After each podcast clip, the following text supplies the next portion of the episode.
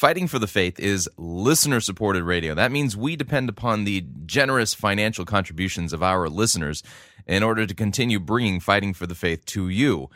Uh, would you please uh, support Fighting for the Faith financially by joining our crew or sending in a donation to uh, support us financially? You can do so by visiting our website, fightingforthefaith.com. Click on the Join Our Crew button. That's a mere $6.95 a month. Or if you'd like to make a flat contribution, you can do so by clicking on the Donate button or making your gift payable to Fighting for the Faith and sending it to Post Office Box 508, Fishers, Indiana, zip code 46038. Thank you for your support.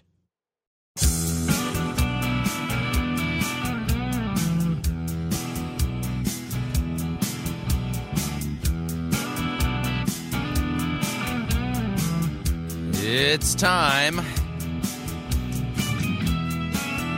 for another edition of Fighting for the Faith. Tuesday, January 11th, 2011.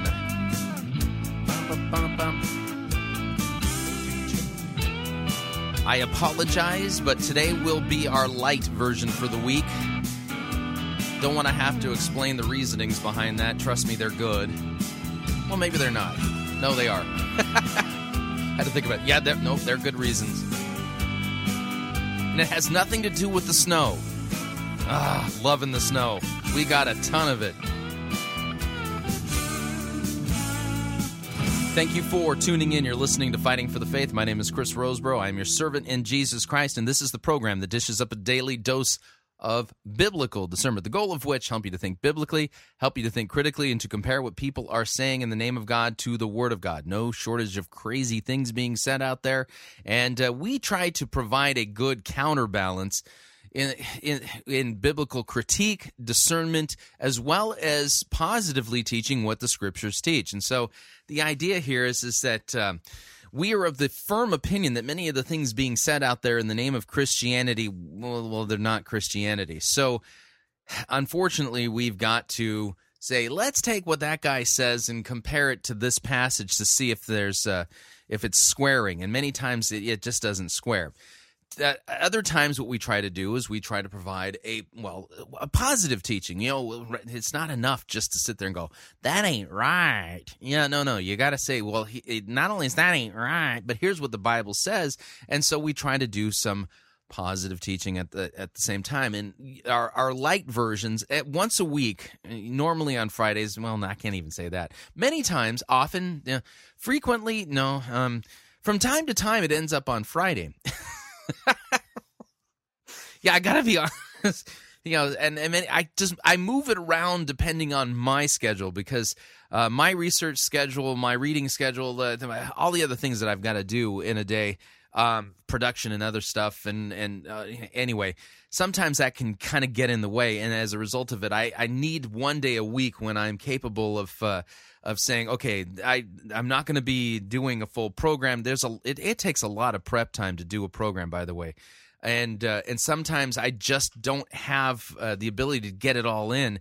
And uh, and so what the the light version does every week is it gives me a, a little bit of fudge room and uh, I invoke it. Uh, number one, it's an important part of what we do here, but number two, I invoke it as a means of taking some of the pressure off of me. I don't know if you knew that, but that's the that's the reality of it. So, what we're going to do today on today's edition of Fighting for the Faith, we're going to play. Uh, sections 9 and 10 uh, episodes well uh, lessons 9 and 10 on the two natures in christ this is uh, Dr. Rosenbladt's college level walkthrough on Martin Chemnitz' book, The Two Natures in Christ. If you don't have a copy of this book, you really ought to. It ought to be in your library. Go to fightingforthefaith.com. On the sidebar, you'll see a link there that you can click to. That'll take you to amazon.com, and you can either get a Kindle version, and uh, which I yeah I really recommend that. I I I'm becoming a fan of uh, of the of the ebooks.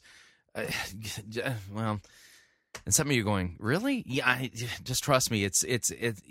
You get it instantly. You can start reading it immediately, and well, it reads just like a book. And you think, I don't have a Kindle. Yeah, if you have a smartphone or a, a laptop, you know, Amazon has just done a stellar job of making these works available, and you can highlight and note and annotate, which is kind of important to me. I'm like a, a highlighting fanatic. If you ever look at my books, oh, good night. I'm I, I go through highlighters like some people go through underwear. You probably didn't need to hear that, did you? Okay, well, you did. All right. So let's. I'm punchy. I. I just. Yeah, I. Uh, I think I need to get get a little bit more sleep. Thankfully, my wife is coming home tomorrow. So, anyway, um. Uh, Oh man. Without any further ado, here is Dr. Rosenbladt, lesson number 9 on the two natures in Christ. And uh, and uh, when when he's done with this lecture, we'll take a break, pay a couple of bills, and then go right into week number ten or lesson number ten. So uh, here we go. Here is Dr. Rod Rosenbladt, uh, week number nine, the two natures in Christ. Okay, overall, what we're going to look at today, we are not yet to where the, the real marbles are, but Chemnitz covers this one as well. Umbrella. We know from the scriptures that God gives good gifts to believers. All he's going to do in great detail here is to say, in that same way, to his son, he gives these only in superabundant amount. Okay, that's the basic thesis of today. There's a relationship between God giving gifts to Christian believers and that also his son.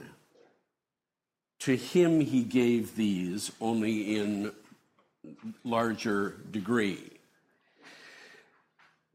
What we will do next, and it'll take about four installments, is where the marbles are. And it has to do with that the deity of Christ is manifested through his body, yet without a confusion of natures. Again, sometimes you learn a position by saying, What is he most afraid of? Chemnitz is most afraid of the ancient heresy of Gnosticism. He is most fighting that position that says Jesus is true God and he's truly man, but they're in watertight compartments. That's what he's up against in the whole book. to say, look, there is one Christ, one person and with both natures, he redeems us. But he's not Sybil. He's not a multi personality. He is not schizoid of personality. So sometimes you learn best what somebody is trying to defend by saying, What's he most afraid of? He's most afraid of a schizoid Messiah a dual personality Messiah. Um, so, for what it's worth. All right, let's look at a few of the details here. In the Confession of Chalcedon, the ancients recognized more than the first genus. It teaches that both natures in Christ perform with one another what is proper to each of them. And then he gives some of the background to this. It's not enough that the rescuer would be true God. It's not enough that the rescuer would be true man. Um, but it's at least necessary that he would be both. Then he deals with some definitional issues. You can do that on your own. And he links it, middle of the page. This is pertinent when we deal with the effects, duties, works, merits, or blessings which Christ bestows as Savior. This is typical of the Lutherans. We're not interested in metaphysical discussions about atoms. He is going for the jugular here and saying, if I read scripture correctly, the mediator is going to have to be fully God and fully man, or we won't have a mediator. And we'll still be in our sin, and we'll face justice at the end, and none of us can face justice. So he's linking this to the person and work of Christ. Uh, then he says that also um, when one nature is involved in something, the other nature is not completely untouched. Um, literally, he says, the other nature is not supine or doing nothing, but rather that which is the property of the one nature takes place and is performed in communion with Christ's other nature.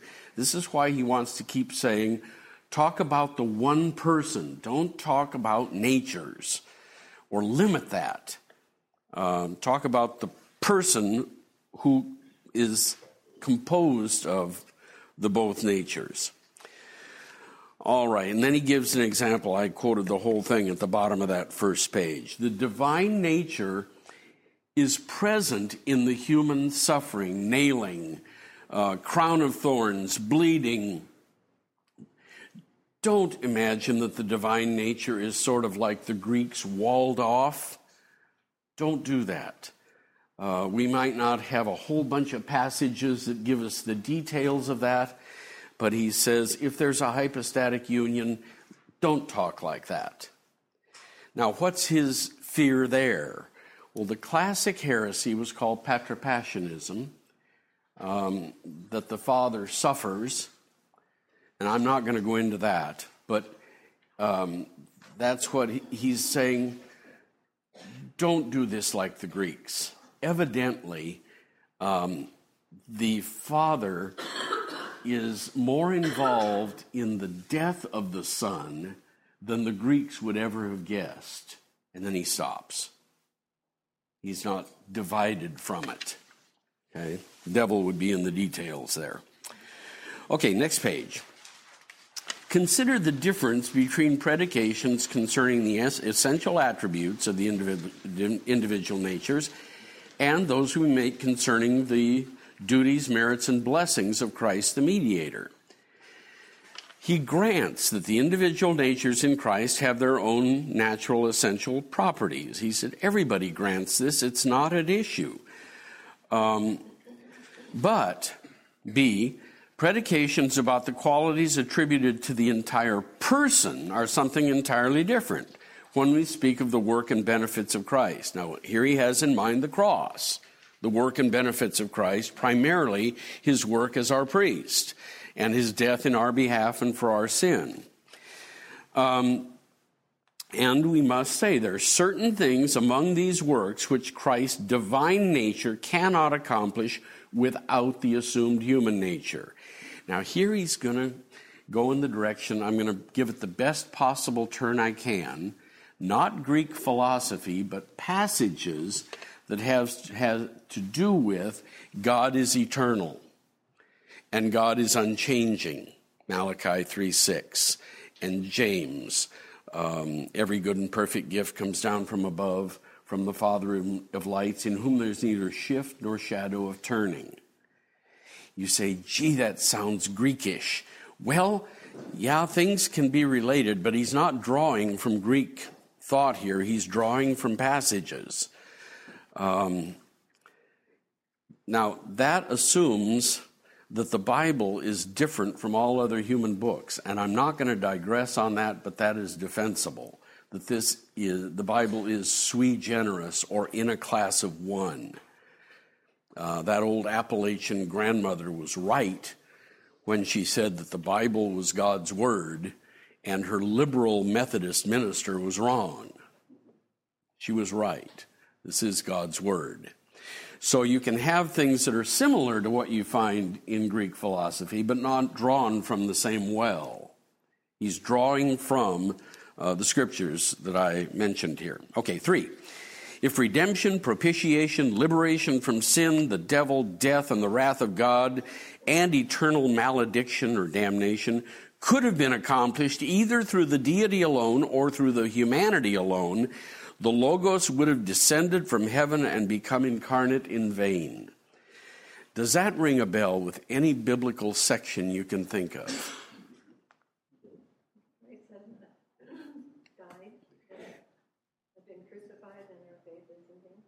Yes, 1 Corinthians 15, absolutely, our faith would be in vain. The one I was thinking of was Galatians. That is, if the death of Christ was not enough, but you need to add into it Moses and obedience, then Christ is of no profit to you or died in vain. It's literally from Galatians. Um, so it's not again as if he's doing this, you know, in the abstract. There, there are passages that undergird this, uh, broad as it is. Um, the saving works of the Messiah could not have been carried out in only one nature. So the passage is first, and then if you're looking for something in the ancient church, two authors come to mind just like that. Athanasius on the incarnation, which is wonderful. I'm going to bring it to you and pass it around, show and tell. It's just a half inch thick. So simple reading. Athanasius on the incarnation. And the other one is a later work by St. Anselm, 11th century um, Archbishop of Canterbury. And the Latin title is Cur Deus Homo, Why the God Man. And there he argues from the passages um, that if there is to be a rescuing Messiah, he's going to have to be both divine and human, or he won't qualify. That's the book in the history of the church on why the rescuer had to be both. Um, some of the scriptures that he looks to here in order that we might be freed from the curse of the law and receive adoption, God sent his Son, made of a woman, made under the law, Galatians 4. Uh, Romans 8, God sent his Son in the morphe of sinful flesh, that sin might be condemned in the flesh, and that the righteousness of the law might be fulfilled in us. Or Jeremiah 23, God raised up for David a righteous branch, whose name is Yahweh, that the Messiah might be our righteousness. John 3:17 God sent his only begotten son into the world that the world might be saved. Okay? The the passage on uh, destroying a strong fortress uh, and a stronger one was necessary uh, to do this. That's from the Gospels. Um, and Hebrews 2:14, it had to be done somehow through death. That's the whole sacrificial system coming to an edge that uh, pointed to the, the forgiveness of sin was going to require the death of the sacrifice. It was not just direct, but it was going to be linked with blood, um, necessarily linked with blood. The greatest lesson of Leviticus is not just about lambs. The greatest lesson of Leviticus is someday I'm going to provide a sacrifice that's a real one. Uh, it's, it's to get the Israelite to not just look at the lamb for Passover, but to look ahead and believe that there was really going to be a lamb. God didn't need the blood of bulls and goats and lambs, but to get him to look ahead for who is this promised real one? evidently God's going to provide one that really works. Okay? Because it was also necessary not only to die, but also through death to destroy the power of death and to restore us to life, 2 Timothy 1, which was the proper activity of him in whom there was life in the beginning, John 1. Therefore, Christ had to become a participant in flesh and blood in order that through death he might destroy him who had the power of death. Again, Hebrews 2. He says, The good shepherd lays down his life for the sheep. Now, if I'd have been there in the audience, I probably would have whispered to the guy next to me, What's he talking about? What is he getting at? The good shepherd lays down his life for the sheep. Um, okay. The one who reconciled us not only died for us, but were saved from his wrath by his life.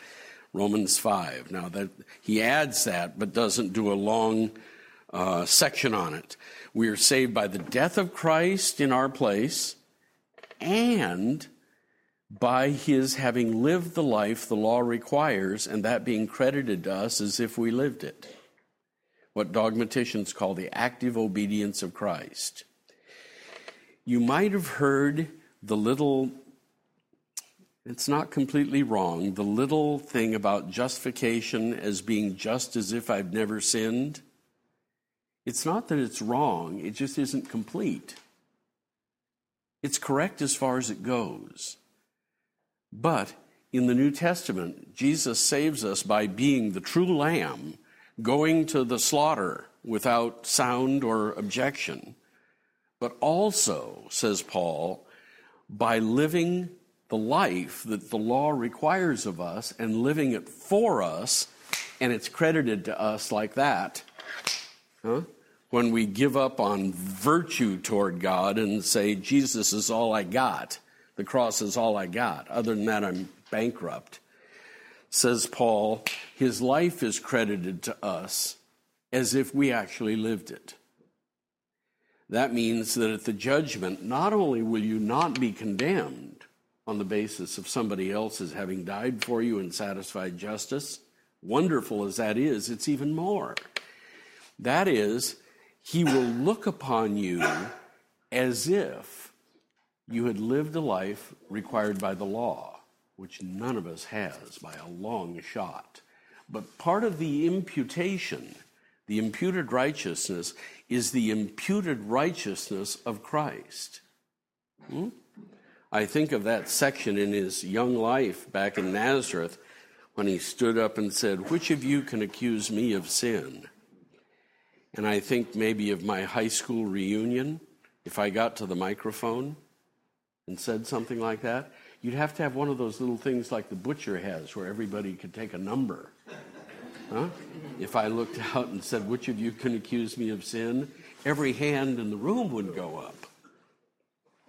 Um, so Paul says we're saved by his, by his death and by his life you will never be accused of not having lived up to a given commandment. Why? Because Christ did. And then you have that imputed to you as if you lived it. Just like that. This is reckoned. This is not progressive. This is like that.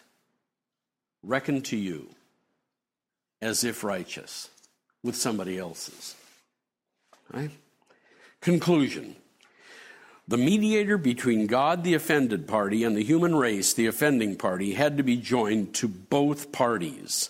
Quote, Thus, between the deity, the offended party, and the human race, the offending party, there would be no mediator, neither the deity alone nor the humanity alone, for it was necessary that the mediator be joined to both parties. This is straight Anselm. He has to be able to reach to us, that is, Hebrews, in every way as we, yet without sin, and in a way that we cannot, as Adam's children, reach to the offended party, the father, and be able to do both those. That's Anselm, and he was. Thus, with a marvelous combination, the hypostatic union of the two natures in the person of Christ took place in such a way that there is a mediator of the divine humanity and the human deity, as Augustine said. Okay? Then he notes how in Christ's miracles we find that each nature in the incarnate Christ operated in communion with the other, not in isolation from it. Jesus used tangible or bodily word for cleansings and resurrections of the dead. in each of these, though Chemnitz admits, like with the centurion's daughter, he could have just spoken it and it would be, huh? Go, your daughter will live. I haven't seen like faith like this in all of Israel. Go, your daughter will live. Chemnitz admits in all cases he could have done that, but he didn't. And he says there's more than one reason that he healed by touch or with spit and mud, um, uh, or put his fingers into the ears and touched the tongue of a deaf, dumb man, or took the girl by the hand and raised her from the dead. Um, before he raises Lazarus, he calls to him with a bodily voice. He said, One of the reasons I think that he did this was, again, for our sakes, so that we would not look down on his humanity. Give me an example of looking down on his humanity. Well, it's Plato. Huh? That is, the real, real, real, real, real, real, real you is your inner spirit. And then you happen to be linked with a body, in my case, one that's falling apart. Um, but the Greeks said, uh, and the reason that uh, Socrates was not afraid to drink the hemlock, we're sort of demigods, and there's this pure thing inside of us just yearning to be let free from the body and fly back to Mount Olympus, you know, because it's so good. Biblical thought has nothing to do with that, it's at war with it. Absolutely at war with it. So Chemnitz says, in this, he is teaching us in manifold ways not to look down on his humanity as if it's just sort of baggage. Or to put it another way, the old Lutherans put it, in becoming incarnate, taking everything of our flesh to himself, the second person of the Godhead blessed all of human activity. Before I give this lecture out on campus, I'll say to my students, we're going to talk about sex. I'm hoping that that gets some students to show up for lecture. but the old Lutherans said, He hallows our work, vocation, He hallows marriage, He hallows the flesh, He hallows all of the humdrum of what we do week by week. He hallows errands, which I find hard to believe.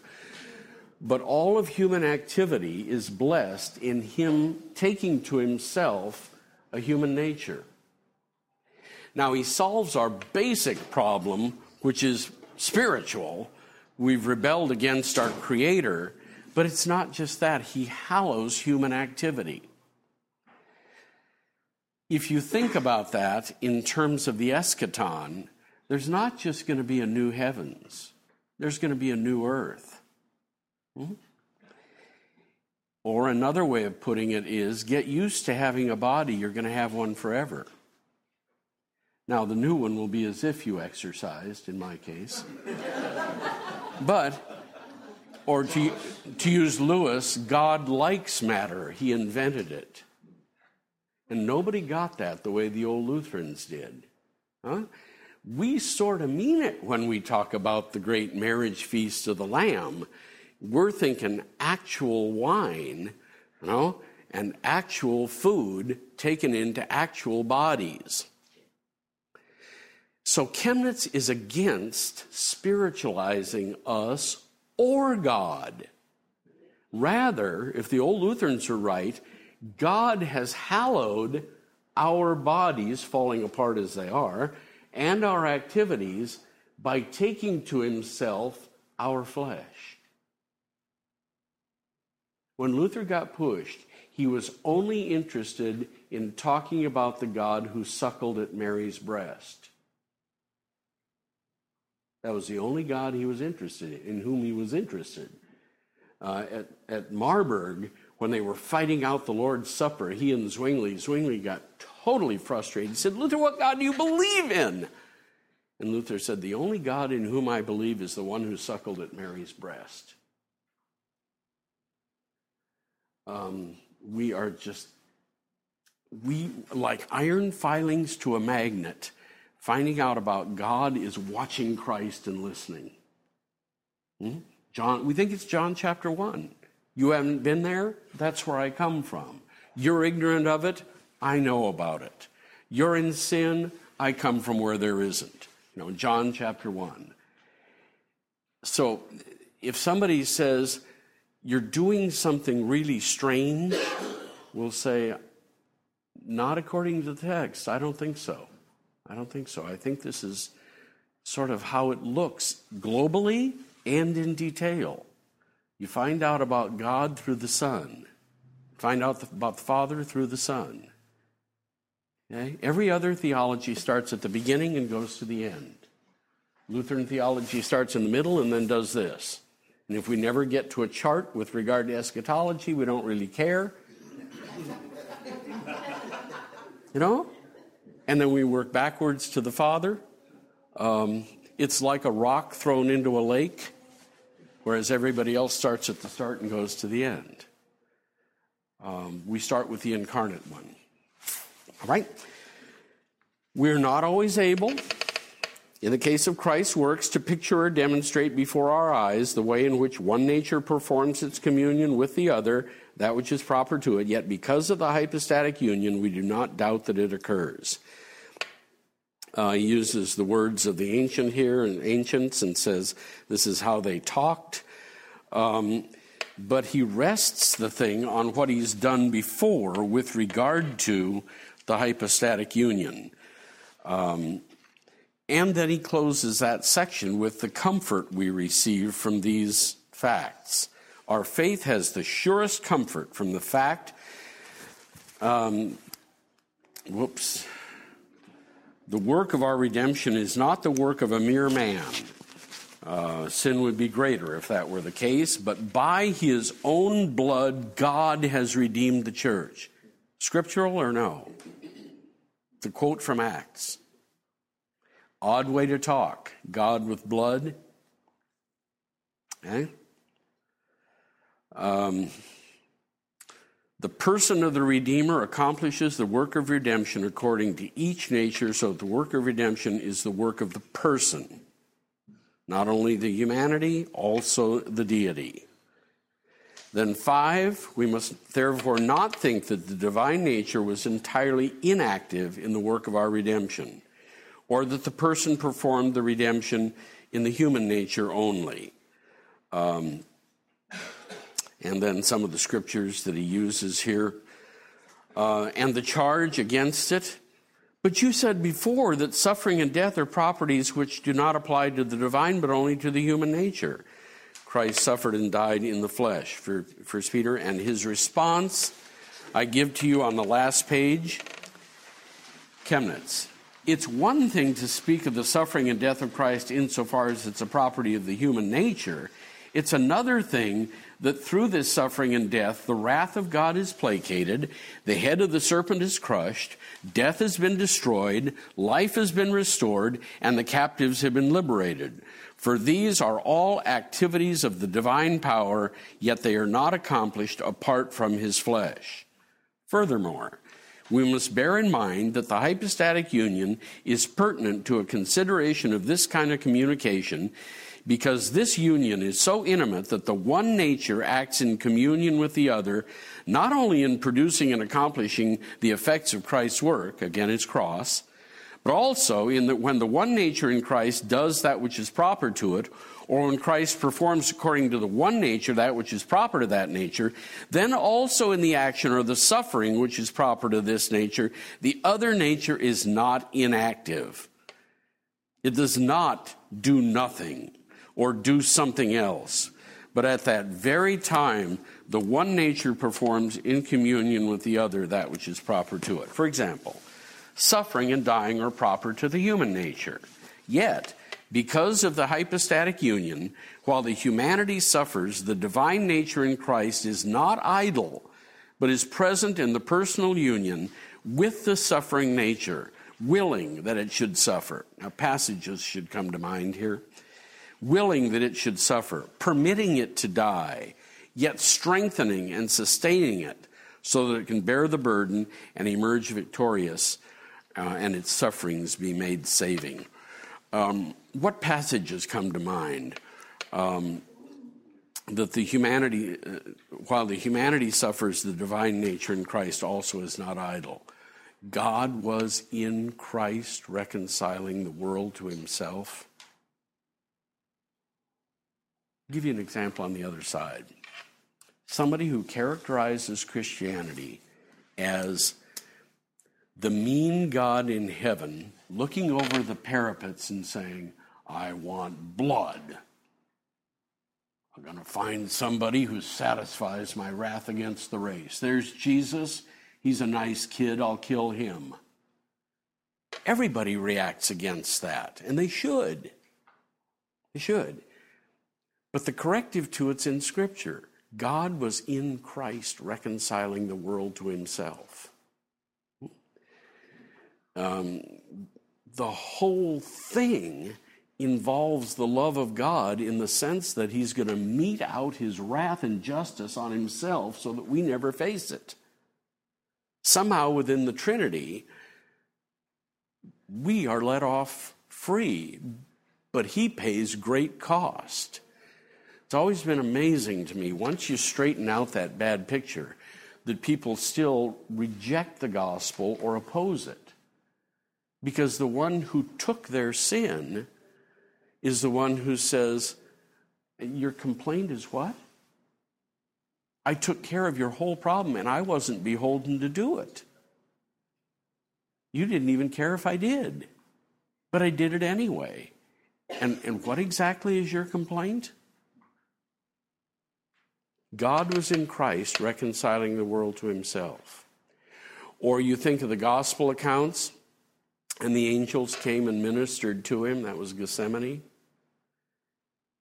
His, uh, his uh, travail was so great that, uh, that blood issued like sweat.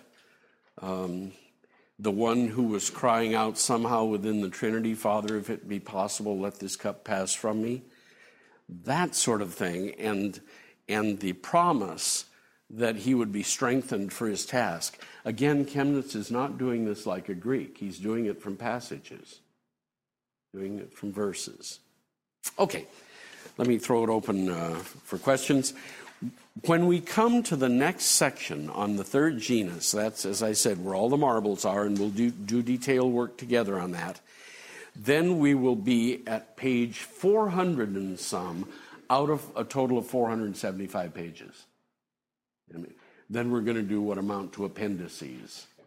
But in the next couple of times, uh, we'll be at the one where he really thinks it's central that the deity showed itself forth through the human nature. Um, and he knows he's up against a whole bunch of critics there, so he does it in great detail. Okay, let me throw it open for questions. Art? Uh, Dr. Rosenbladt, uh, right near the beginning, uh, under Chalcedon, etc., uh, you have a quote by Chemnitz, but the very teaching that the mediator had to be not only God, nor only man, but at the same time both God and man should convince us that this is an erroneous idea. Now, does, am I having trouble with that uh, because I don't understand it? Or I, I couldn't put everything in there. Yeah. He said some have tried to say there's only one genus, yeah, I, and he's going to answer that. Ah. That those are the sum. Mm-hmm. It's my my sloppy work. Another question, if I might. Uh, you speak of the old Lutherans. Uh, I always consider myself to be an old Lutheran. yeah, yeah. But who do you have in mind? i mean the 16th, 17th century guys. That would include Chemnitz himself. Mm-hmm. Mm-hmm. Um, those who were sort of like Lewis said of himself in his inaugural lecture at Oxford, in which he referred to himself as the last dinosaur. He said, There aren't many of us left. Uh, what we're called is Old Western Man, and there aren't a lot of us left. Uh, most had been transformed into modern men. Lewis didn't think that he had and really didn't want to be.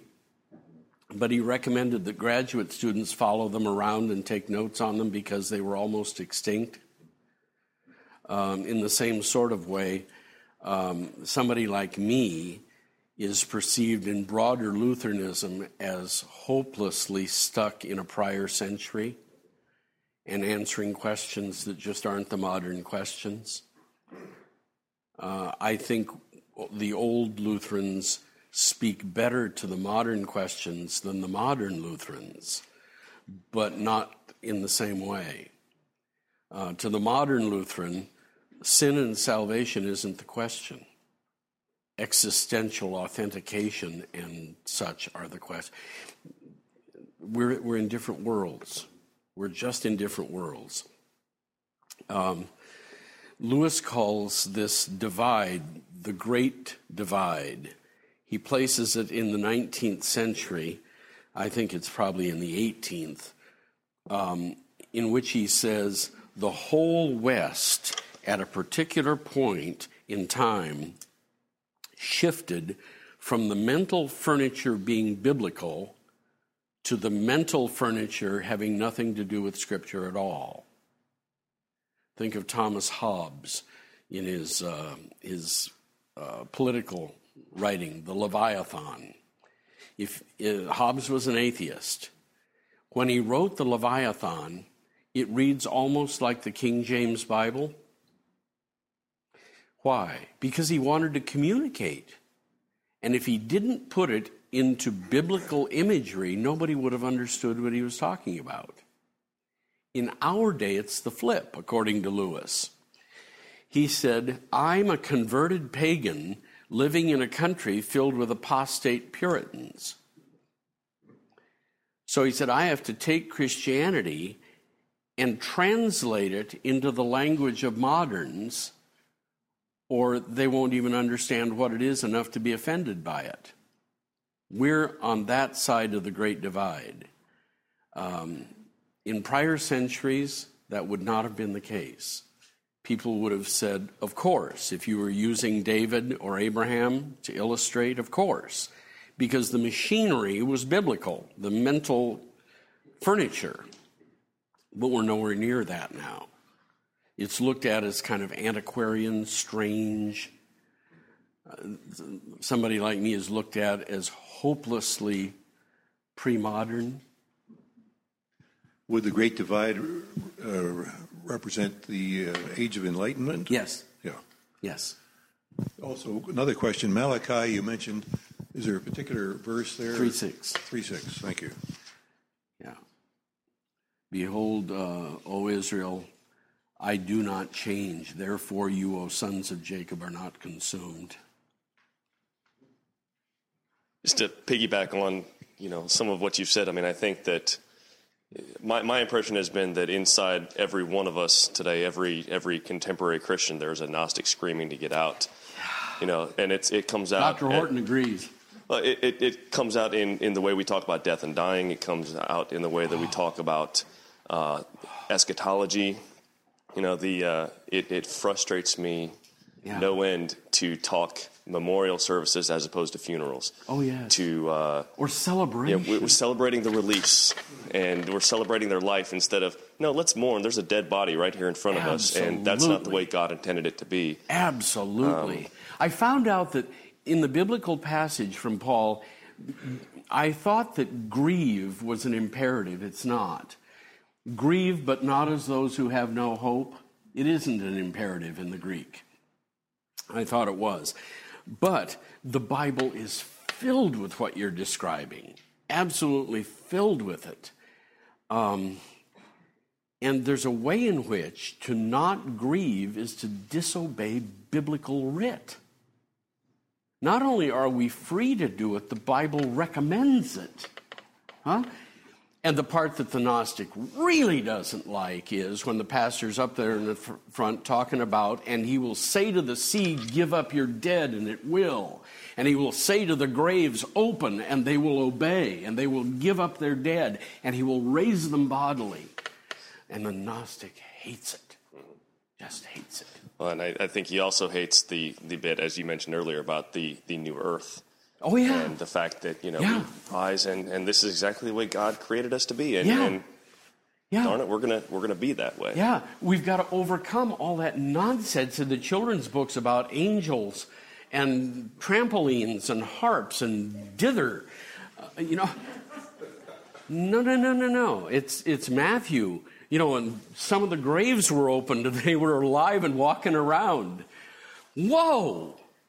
And, you know, I just I'll give up the mic here in a second here, but you know the the way that I read Christ talking about it and St. Paul talking about it, and everyone, it's this age and the age to come. not Absolutely. here Two we are on earth and there we are in heaven. It's this age, age to come. Yep.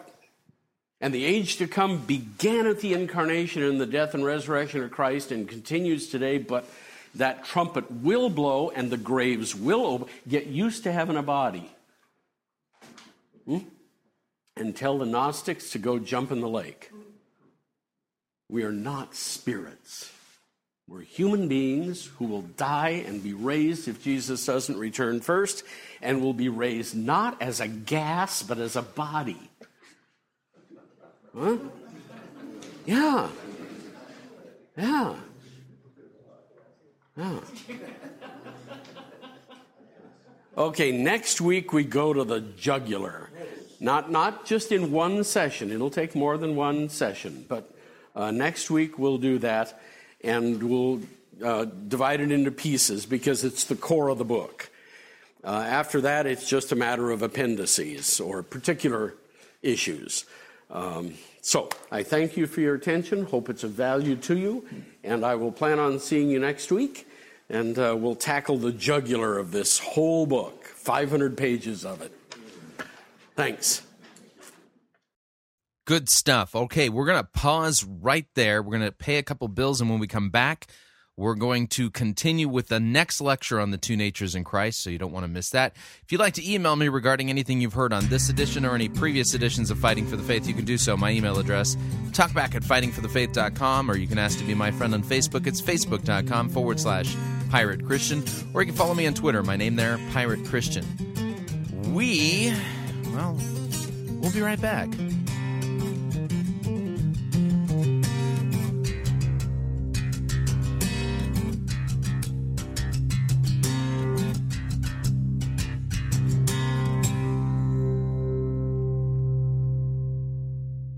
God doesn't need your good works, your neighbor needs them. You're listening to Fighting for the Faith.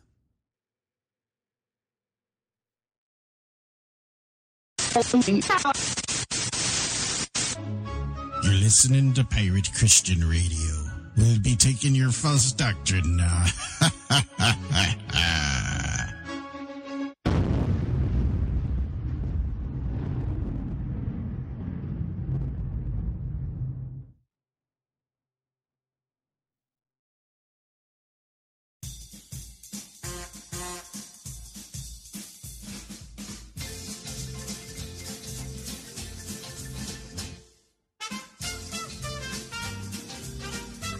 More of your money in your pocket. Hi, Chris Rosebrough here. If you're planning to travel anytime in the near future, then don't pay more for airfare, hotel rooms, or rental cars than you need to.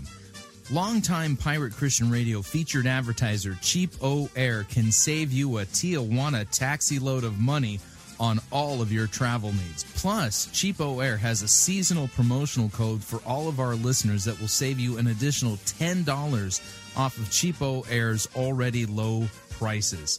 Visit piratechristianradio.com forward slash cheap. Write down the promo code and then click on the banner and then book your travel today. Again, that's piratechristianradio.com forward slash cheap.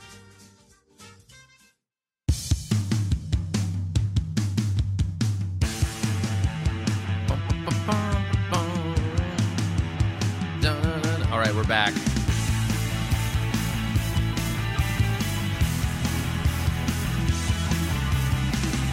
Warning listening to this program could cause you to become supremely dissatisfied with your church. Your church ain't giving you the goods, sound biblical doctrine, Christ and Him crucified for your sins. Well, you're missing out, and this program will actually aggravate that problem and make you fully aware of the deficiencies of what's going on and what may what people may erroneously be calling a church. I need to remind you all Fighting for the Faith is listener supported radio. That means we depend upon you, your generous gifts, your financial contributions to continue bringing this program to you as well as to the world. If you don't already partner with us financially, uh, well, I, please change that. Do so. The way you do it is by visiting our website, fightingforthefaith.com. When you get there, you'll see two friendly yellow buttons. One says donate, the other says join our crew. When you join our crew, you're signing up to automatically contribute $6.95 to the ongoing work and mission of Fighting for the Faith and Pirate Christian Radio. And of course, if you'd like to specify the amount that you would like to partner with us with, you can make a one time contribution by clicking on the donate button, or you can make your gift payable to Fighting for the Faith and then send that along to Post Office Box 508 Fishers, Indiana, zip code 46038. All right, we're going to continue with uh, lecture number 10, week number 10 on the uh, two natures in Christ. Here is Dr. Rod Rosenbladt. All right, uh, you should have two separate pass outs today. That isn't that we're necessarily going to get through them, there's a plus side to this and there's a minus side. The plus side is that much of it's review, so I'm not going to retrace in detail what we've done. Now, Chemnitz does that. Uh, I think that he's doing it as pedagogue. That is, one time I got a call from Rick Ritchie, who was working on the Lord's Supper for his master's thesis back at Gordon Conwell in, in uh, Boston area. He was studying at Harvard and at uh, Gordon Conwell, and he was frustrated with Chemnitz because he repeated himself. And I said, I know exactly what you mean, but when you're done, ask yourself whether he got it in or whether he didn't. So I think it's pedagogical technique. Um, the old thing about uh, tell them what you're going to tell them, then tell them, then tell them what you told them. Chemnitz, I think, is doing some of that, uh, lest we hit it just once and never get back to it. He cycles it back through. So that'll enable us to go more quickly through material rather than retrace in detail what we've done. On the other side of it is we're now in the area where all the marbles are.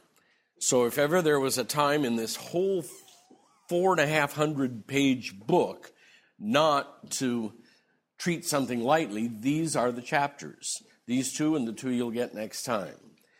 So let's see what we can accomplish without uh, either retracing prior material or going very light on stuff that really he considers central to his whole book.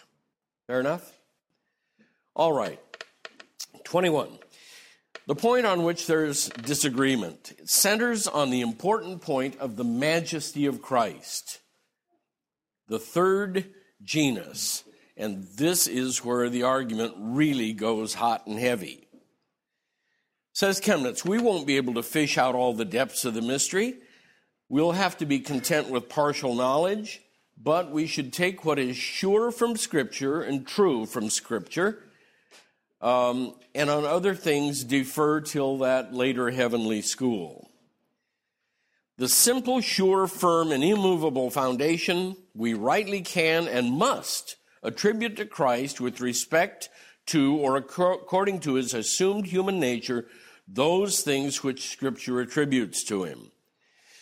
Now, this is his way of saying, I think, this case stands or falls with passages. And he's going to say that the critics are doing it not primarily from paying attention to the passages, but we're going to. Okay? The third point is um, review. Gifts of which we were speaking in the last chapter in no way equal or fully describe the excellence, preeminence, and majesty of all those things which Scripture teaches. They're true, but there's more than we covered in the last chapter. Scripture teaches not only that Christ received created finite gifts, but the very characteristics or attributes of the divine nature of the Logos himself. That's where the fight is.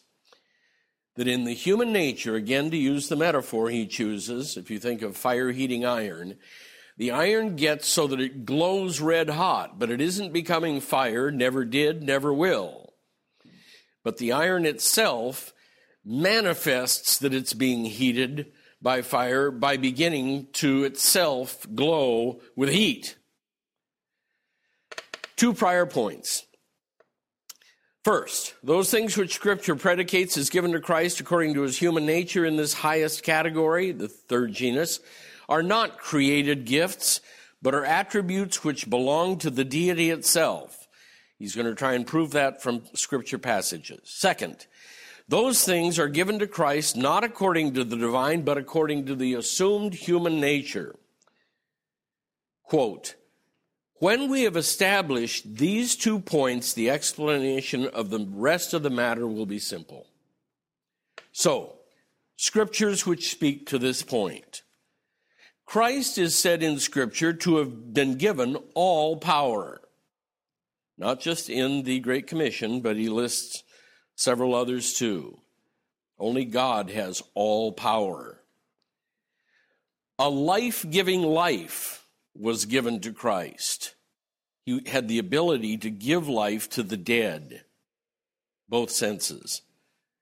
The power of performing judgment was given by the Father to the Son. Only God inherently has the right to judge the race. He was glorified, John 17, the high priestly prayer, with the glory he had with the Father from all eternity. The very blood of Christ, says Scripture, is able to cleanse and destroy sin. You'll remember the conversation I had with my Westmont student uh, who said you can't get spiritual benefits from material elements. Um, and I said, You agree with me on this? And she answered, No, what you, you're saying sounds Roman Catholic. I said, If you bet all of your chips, the blue ones, on particular blood shed on a particular cross out of a particular Jewish body one particular afternoon? And she said, Yes. I said, Then you're on my side. You believe you got spiritual benefits from material elements. Hmm? And again, the guy way back in the back said, Yeah, he was a universal donor. And finally, again, Colossians 2 9. In Christ dwells the whole fullness of the Godhead bodily.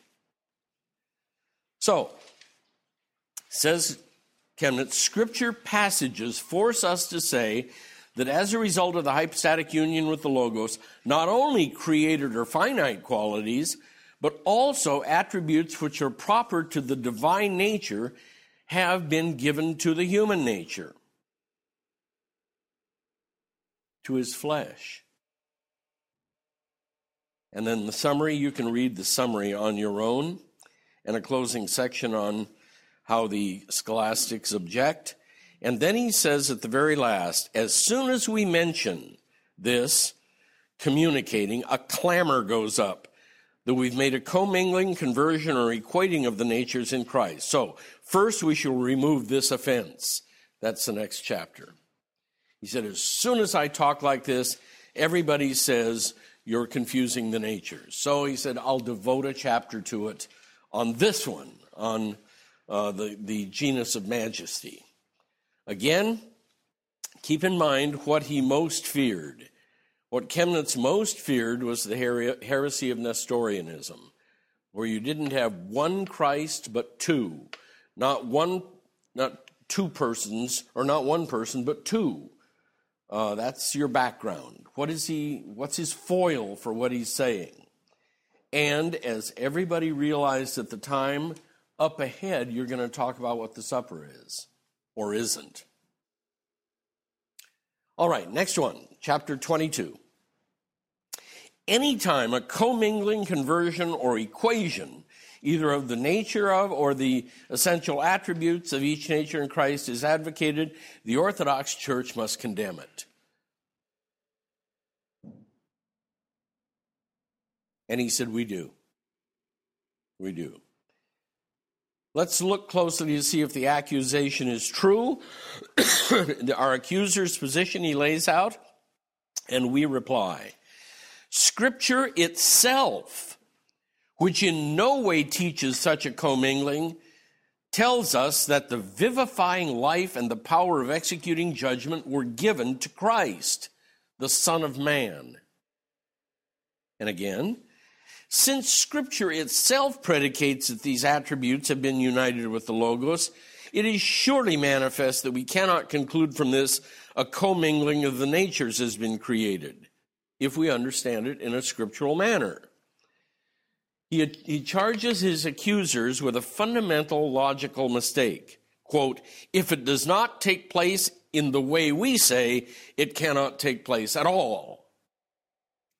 And he's going to claim that a careful reading of the scriptures, we will find that Christ's flesh gives life, that he has been given all power of judgment, in fact, all power in heaven and on earth, as Son of Man. The avoidance of a commingling. The substantial difference of the natures must not be abolished or confused. That's straight creedal Christianity. And we confess this communication is neither essential nor natural. That is, the divinity doesn't become the humanity, and the humanity doesn't become the divinity.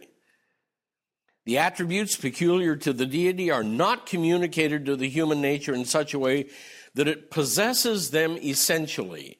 That is, that they're transferred or they become a part of the essence of the other nature. He said that's what this argument's about, and we don't say that. The result would be uh, that the natures in the person of Christ would no longer be distinct and separate. He grants it. We condemn such opinions. We also reject the equation of the two natures. Some, summing up, we boldly confess there is no communication of either the essence or the natures within the person of Christ. We retain the rule that the property of the one nature in Christ never becomes the property of the other, nature. Then he surveys the heresies. Now, I'll do this lightly because you can do some of the detail work on your own. He starts out with the Nestorian and the Eutychian heresies, and he picked the right ones. The Nestorian heresy is basically Jesus was true God, true man, and they're in watertight compartments. And the Eutychian heresy was like a chemical reaction. Um, you can't go backwards once it occurs. Um, the chemical reaction occurs, and you have something new, but none of what you started with in the same way. And the charge in the Eutychian heresy was my gosh, you guys are saying he's neither really God nor really man anymore. He's some third substance. And they pressed, if that's true, we don't have a Savior. He's got to be truly God, and they'd quote all the scriptures, and he's got to be truly our representative, our brother, and truly man, or there's no such thing as an atonement. It's got to be both. The Eutychians had gotten rid of that. By the way, that's what you'll be charged with being uh, if you're a Lutheran. The principal points in the refutation of these ideas from Scripture. In Scripture, God is called not just the Father, but also the God of Christ. The idea of greater and lesser is here, but not like we think. This is going to look like he's going after the deity of Christ. He's not at all. But listen carefully. Christ, therefore, is lesser or inferior to the Father in glory, not, however, according to his deity, but according to his humanity. And I think that what he's working out here is Galatians. That is, he took our place. It was necessary if we were to be saved, that he went underneath the law to save those who were condemned by the law. That was his choice. He put himself beneath the Father, beneath the law, in order to save. In Scripture, the husband is the head of the wife, but the head of every man is Christ. He wasn't just head of all the angels. God is the head of Christ. However, according to his deity, the Father is not the head of Christ. Christ is equal with God. Paul thus shows that the human nature in Christ has been exalted above all creatures, but is below or lower than God, as Luther so wisely teaches from this passage in Paul. That's Philippians 2. In 1 Corinthians 15, verse 28, here Paul shows that the human nature in Christ is below or less than or inferior to God, not only in his state of humiliation, remember your catechism here, the Father is greater than I, John 14, 28.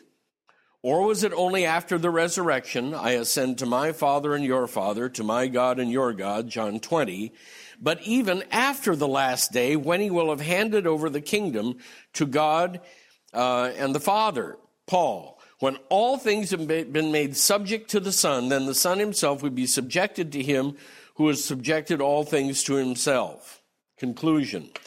In our churches, we in no way teach, allow, or approve a com- communication of the majesty which produces, brings, introduces, or establishes a commingling, conversion, or equating of the natures or essential, or essential attributes in Christ.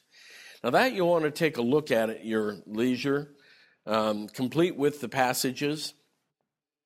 And I think it's that unexplained mystery we find in Scripture that Jesus talks about to the disciples on the road to Emmaus.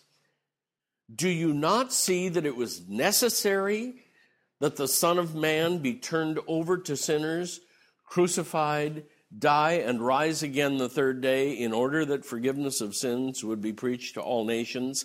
That mysterious must within the Trinity, that it was necessary that, and it's in multiple passages, but we're not given the explanation as to how the gears go. And if we don't know that, we just have to say, yes, sir, and salute. Uh, but it's in that communication that he had with the disciples on the road to Emmaus. It was necessary that the Son of Man be delivered into the hands of sinners, die, and rise again the third day. It was necessary. Or think of Gethsemane. The second person of the Trinity cries out to the first person of the Trinity, If there be any other way, let this cup pass from me. Was there another way? Evidently not. If there be any other way. This has vast ramifications for who do Christians think they are in saying that Jesus is necessary. Well, if you happen to find somebody who at least will read the scriptures as a classicist would read the scriptures, that is, respect the text more than his interpretive agility, uh, they might even grant that. Gee, nobody's ever pointed me to that before. Hey, but this has nothing to do with his essential non equality with the Father. He's talking about what was necessary in order to save us, and he's using Scripture to do it. On the other hand, we also reject those men who are contending that the majesty which we have just now been discussing is in no way given or communicated to the, the assumed human nature. That's the more common evangelical position, and it's closer to Nestorian.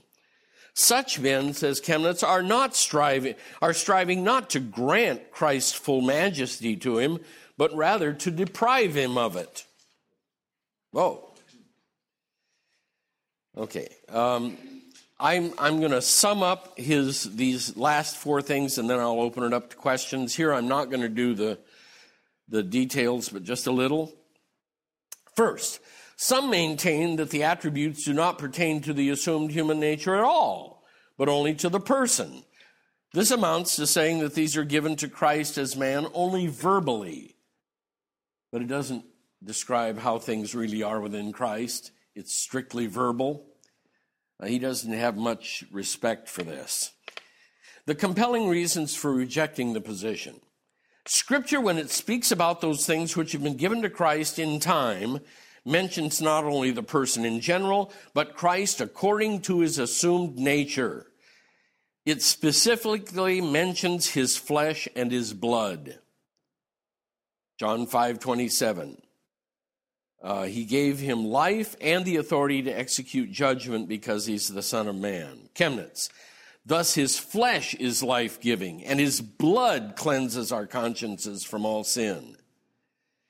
And he adds, all the Orthodox writers of the past, with one voice and one confession, understood it this way. That's in addition to Scripture. By the way, it's the way the earliest writers of Christianity wrote. We're on that side. Second, some others say characteristics given to Christ in time were given to his divine nature, but not for the first time. That is, he had these from all eternity, and somehow he dumped them in becoming incarnate, but they're re-given or reissued to him by the Father. Um, scriptures which refute it, those you can do on your own. Especially, he, he goes to John 5 27, uh, which mentions his flesh and his blood, and because he's Son of Man. Then Ephesians 1 4 and Hebrews 2, the passages are there. Uh, these things are attributed to Christ according to his human nature. That's why those are worth checking. The entire ancient Orthodox Church understood that a bestowal was not made on the divine, but on the assumed human nature. He never was without his divine nature. Um, the old Lutherans said that he would restrain himself from using it as he saw fit. But there are enough times that it flashed out empirically in miracle that we're not just flying blind here. Uh, I suppose the major passages that are in in mind there are the ones in which somebody skeptical demanded that he do something as a magician would do it, or on the cross. If you're the Christ, come down from the cross. Then we'll believe. Um, and Jesus has short shrift for those who, during his ministry, would demand him to do a trick. Um, there are a couple of passages that you want to be careful not to concatenate. Um, one passage in uh, Mark and one in Matthew. The one says, And he did no mighty work in that town because of their unbelief. In the other gospel, you have a reading that says, and he could do no mighty work there, and he marveled at their unbelief. Those are two different sentences. The thing you don't want to do is to take the one half of the one verse and plug it with half of the other verse. And he could do no mighty work there because of their unbelief. There's no verse that says that. Okay? Worth noting the distinction. Okay? We do not have the power to stop him from doing anything. He can decide to and did sometimes, but we, we don't checkmate his moves ever. Okay? Um, so, he disagrees with this and believes that the ancients are on his side.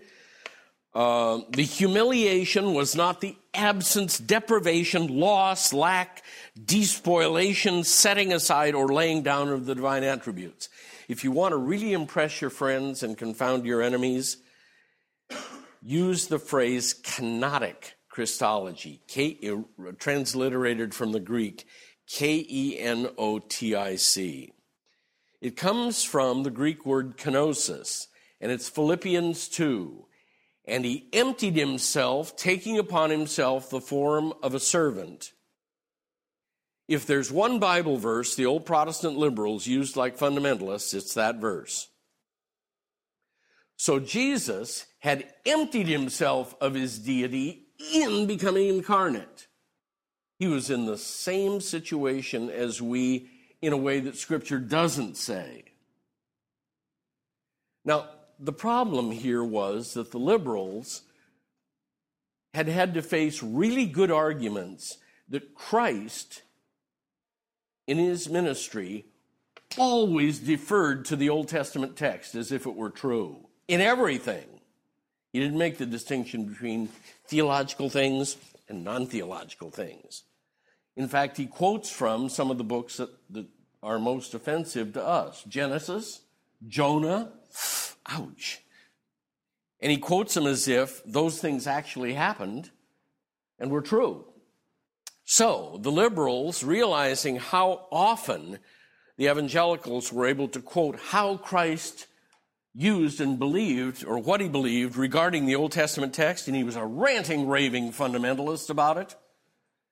So they shifted the grounds and said Jesus was just a product of his era. You can't expect him to know any more than anybody else. So they were first willing to put all of Scripture into the fire, but showing their true colors, if necessary to defend that, you put the whole person of Christ into the fire as well. Kenotic theories with regard to Christ. Um, and the Orthodox had to tackle those and decimated the position, just absolutely decimated it. Um, I suppose the best place you could go would be Lightfoot's commentary on Philippians. Just decimates it. Everybody knows Lightfoot's commentary on Philippians and respects it. Same thing you find with something by F. F. Bruce. I mean, when even the liberals respect it, you know that somebody did careful homework. Well, Lightfoot did on Philippians. And it's that famous passage in Philippians 2. Huh? Maybe we should actually hear that. this, this is one of the major ones in, uh, in Christology. Probably Paul is quoting a hymn that already was being used in worship. Um, let's see, Philippians 2.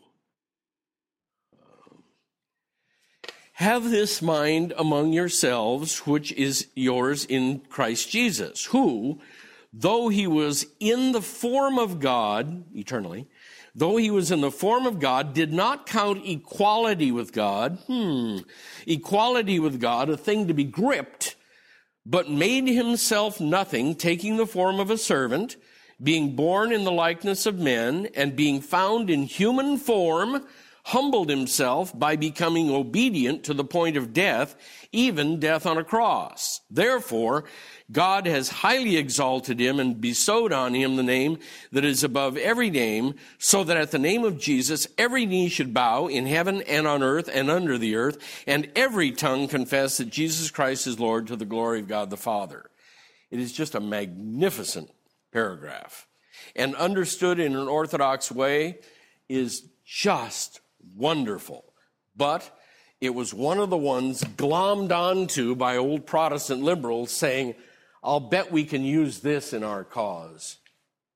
And they attempted to, the so called kenotic Christology, a Jesus who's in the same boat as you and I are, captive to the culture and knows no more than anybody else did. It's that kind of attitude where somebody says, well, of course, Jesus thought Moses wrote the first five books of the Bible. He didn't have the advantage I had in, profess- in studying under Professor Herr Glotzpunkt at Heidelberg. and you want to say, where do I start with this? Where do I begin? Huh?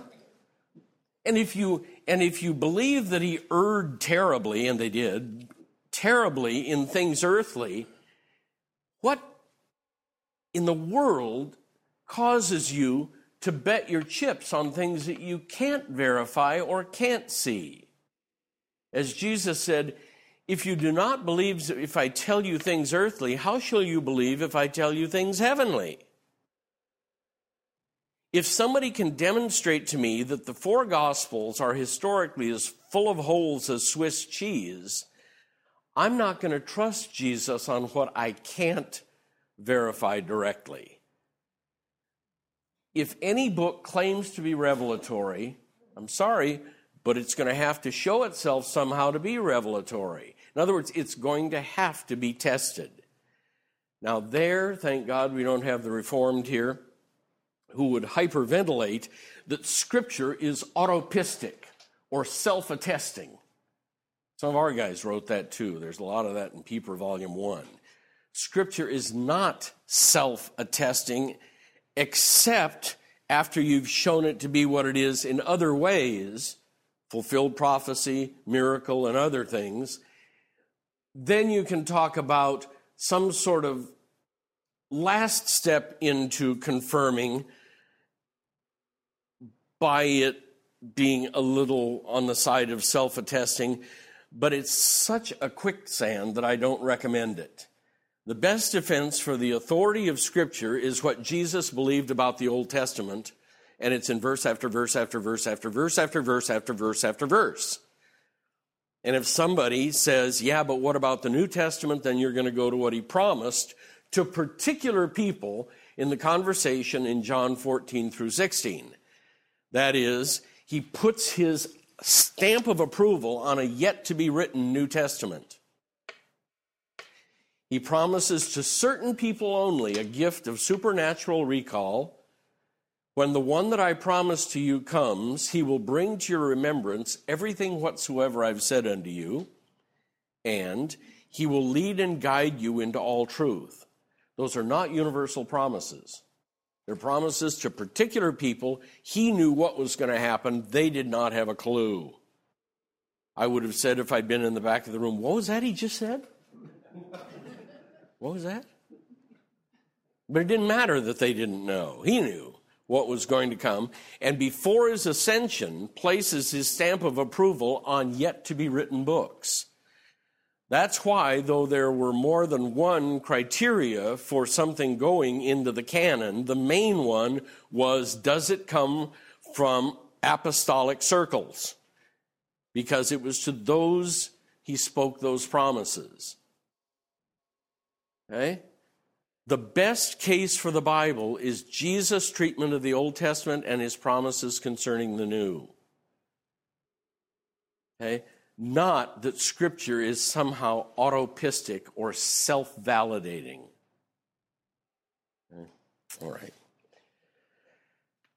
So, uh, oh, interesting, he brings up in the deepest depths of his humiliation, during the week of the Passion, Jesus said, All things which the Father has are mine. Even in the depth of his humiliation, death was coming. Also, in that same period, de- depth of the humiliation, John 13, 3, Jesus knew that the Father had given all things into his hands, and he gave the Son life and the authority to execute judgment because he is the Son of Man. And then he uses Colossians 2 9 again, page 4. Okay, and what that means and doesn't mean, top of page 4. Um, third, some interpret all the, those things which we read are granted to Christ in time as habitual gifts or finite and created qualities. Here he says, just go back to the last chapter. That's what we were arguing there. Fourth, there are some who tried to escape this by sophistry, to escape rather than to explain the doctrine. Quote, they assert that these gifts about which Scripture speaks were given neither to the divine nor to the human nature in time, but only to the person. Answer, but the person is the two natures. That's what makes up the person of Christ.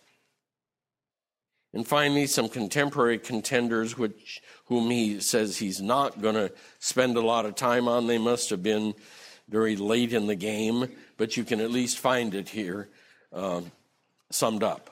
Then the closing. Up to this point, by clear, good, solid, and sure arguments, we've tried to remove the dangerous, corrupt, and false teaching from both sides of this subject of the communication of the majesty.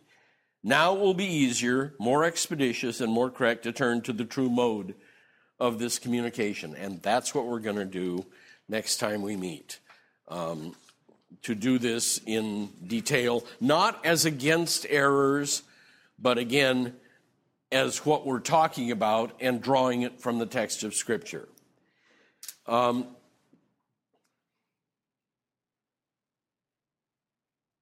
all of you, I'm sure, see that this is background to the supper. That is, that this cup grants forgiveness of sin, drunken faith. This loaf grants forgiveness of sin, bread taken in faith and that this is not some weird ball addition to an otherwise view throughout the New Testament, but flows direct from a Christology built on many, many passages. It's not weird. Your friends will see it as weird, but it's not. Um, okay, let me stop there and throw it open for questions. Dale? Uh, when we say that the human nature took on attributes of the divine nature, we're not saying, or correct me if I'm Man- wrong, manifested them. That that the human nature took on every attribute of the divine nature, nor are we saying that it took on every attribute of the divine nature in the same way that the divine that, Correct. that God has it. So, for example, uh, the human nature might have taken on. Oh, let's. I, I'm just making this up. Uh, omnipotence. Okay. Right but it wouldn't necessarily follow that other other attributes, say omniscience or omnipresence, were taken by the, the human old nature. Lutherans tried to defend that. Um, uh, now, to try to, to, defend which um, omnipotence. That, uh, that, that Christ took omnipotence, but not necessarily other attributes like omniscience or omnipresence. Uh, when, or, when we talk about omnipresence, Luther said Christ actually is in every green leaf, but he's not willed for you to find him there. You're to find him in the gospel, the supper, baptism. It isn't that he isn't there, but that's not where you look for him. Now I, I understand. I understand that that that, that uh, they would say, that Luther would say Christ is there. Is he saying Christ as a human is omnipresent? Yeah, this that's came up. that's at, the thing. I'm, I'm this came up at Marburg, and there's a famous quote. I'll reproduce it for you next time. When he looked at uh, Zwingli and he said, "You can talk about a Christ who's split like that. No God like that for me." And of course, Zwingli pressed, and he said, "The only." Only God in whom I believe is the one who suckled at Mary's breast. Uh, on omniscience, some of the old Lutherans would say if you look at the passages, he talks almost as if he is. Now, there are particular places where he says he's limited it. In the same way, he doesn't use his power, he doesn't call on his omniscient knowledge. Of that day and hour knoweth no man but the Father only, neither, not even the Son. There's one where he specifically says, I've decided not to know this. Or, uh, what's the other one? There, there are a couple of them where he specifically says, not the Son, only the Father. Now, is that is that a case where he's saying that the human nature? And see, this is what I'm, I'm trying to understand. I don't know. I don't want to slice it finer than I know. Um, but I think on some of these passages with regard to omniscience, we'll find that Chemnitz does use them, uh, deal a little with them in the last part of the book. Because you're going to have, I mean, it looks almost like kenosis, which I, I you know, that if you say that somehow the divine nature gives up those those things, yeah, right? that wasn't our language. So if Christ still has upon, the divine nature, he didn't call upon. He didn't call upon those things, yeah. Dave? Um, I, I, keep thinking of the Hebrews uh, description of Christ being the high priest and knowing all things that we know and have experienced all things that we've experienced. How would you tie this in with what well, we're discussing right now? I wouldn't link it right to what Dale was asking, but the important part is that except for sin, he was made our brother in all ways like us. And boy, those are the passages they reached for to say that whatever else the Messiah is, he's got to be human. He's got to be human. When, when Anselm writes Cur Deus Homo, it's passages like those in Hebrews that he calls upon. If he wasn't fully human, um, I am not sure of the forgiveness of my sin. You, you think of the earliest thing that almost drove the gospel off the earth, and it was Gnosticism. They had no problem whatever with Jesus' deity. Whatever you brought up, they'd say, Amen. Then, when you started about t- talking about verses that he was conceived, born, placenta and all, um, hungered, thirsted, got weary, felt compassion for the crowds, all those things. There, the Gnostics said, well, we think we can explain those. Um, that is, it was going to be away from what they looked like they were saying. They didn't like that doctrine of the true human nature of Christ because spirit is superior to matter. Plato trumps everything and it almost did the gospel in. I try to get that across to my students. It's hard for us to imagine when the deity of Christ is always on the line in our culture. To imagine yourself in an utterly opposite position where the humanity of Christ is being denied, and unless it's answered, the gospel is going to be gone. It's hard for us to imagine, hard for me to imagine a different fight but if you read the earliest history of the church, that's where the fight was. They grant what, everything on his deity. That's why I brought that up because it's, uh, with all due respect to the philosophers in the room, I, I my eyes start to glaze over. Yep. Uh, think, thinking about the divine nature and trying to relate it to the, but I can easily go to the human nature and think, my God, I need to have someone who can relate to me in the depth of everything yep. that I've experienced, but also save me. Yep. That's where I can go to the divine. Yep. Is someone outside of myself that's divine. But and you're you're in line there. That that's not original. And what I'm saying is an original. We're in line with a whole 500 lineage of Lutheran thinkers in saying that. That isn't radical in our tradition at all. In fact, it's a necessary aspect, or we won't have our sin forgiven. Because it's not at all obvious if you if we were there and shooting pictures of Christ on the cross, it's not at all obvious what is going on. It looks like every, any other crucifixion. In other words, if you decide that's where you're going to test it, good luck.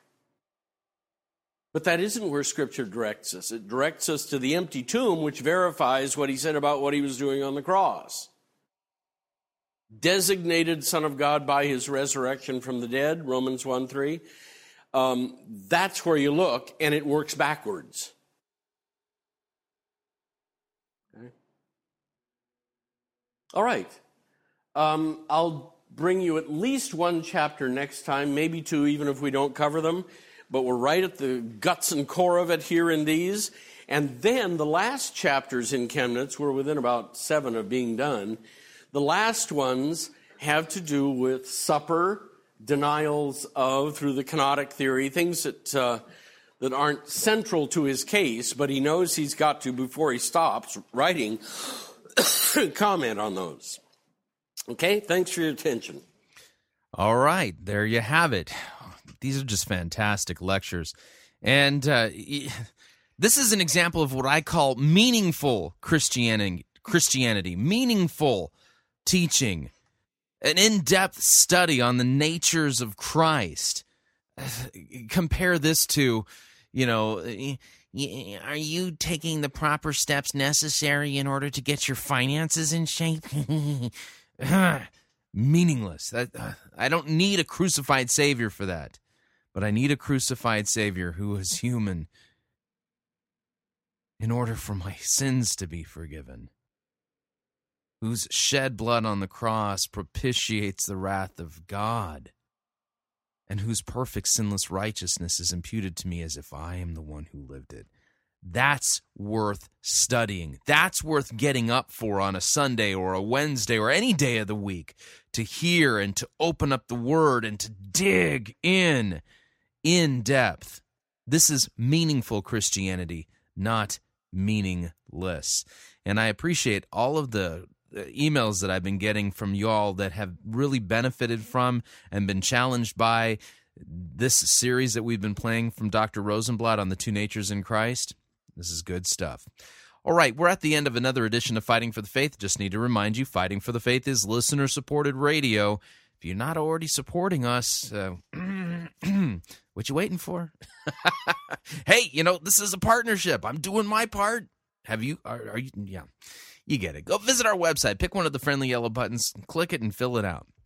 You know what to do. Yeah, I talk about it so many times. This is not a secret. So uh, if you if you don't already support us financially, please, please, please do so. We could truly use your support.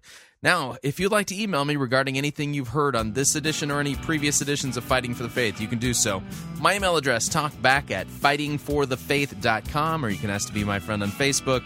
It's facebook.com forward slash pirate Christian, or you can follow me on Twitter. My name there, Pirate Christian. Till tomorrow, may God richly bless you in the grace and mercy won by Jesus Christ and his vicarious death on the cross for all of your sins. Amen.